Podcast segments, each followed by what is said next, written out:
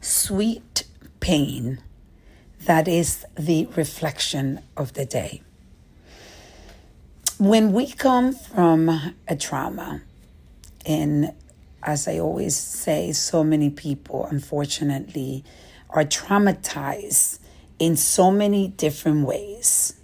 For me, as you know, it was sexual abuse at an early age. And that trauma causes tremendous pain, tremendous disruption in your life.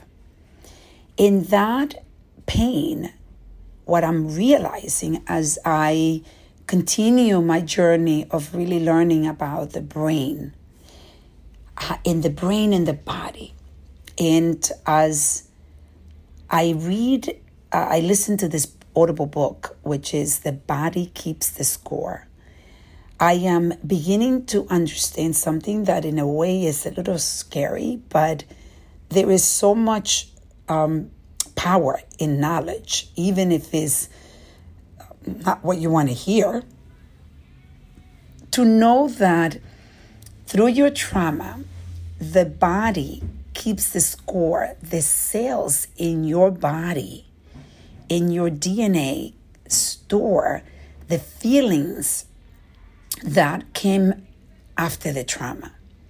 So, Sweet Pain is the name of this podcast because I was having a very deep conversation with my fiancé, John, and we were talking about, he came up with the name of Sweet Pain because we talked about how you can find comfort in the pain and you can stay stuck in it.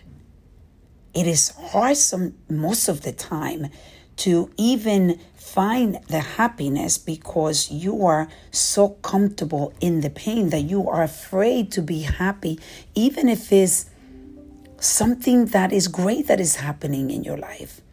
You still are afraid of losing that person or losing that connection, and then you actually can go back to the pain because the comfort for you is that sweet pain. And in a way, you can sabotage what you have that is great just because the comfort zone is the sweet pain. There is so much power in being curious. And one of the things that I know that I am is extremely curious to understand how I got comfortable also to that sweet pain of being alone and being independent as a woman. And that independency has caused sometimes disconnection for me because I've gotten used to just being alone. Even when I was married, I felt alone.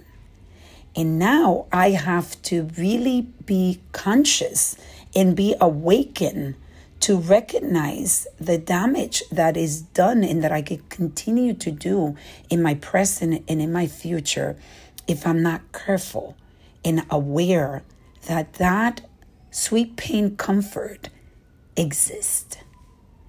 And that's why today I am inviting you to reflect on you. What is your sweet pain?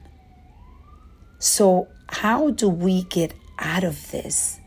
And I was thinking that we chip away and continue to chip away every day as we become more curious of what is going on in our lives. Why am I doing the things that I'm doing? Curiosity can help you take action.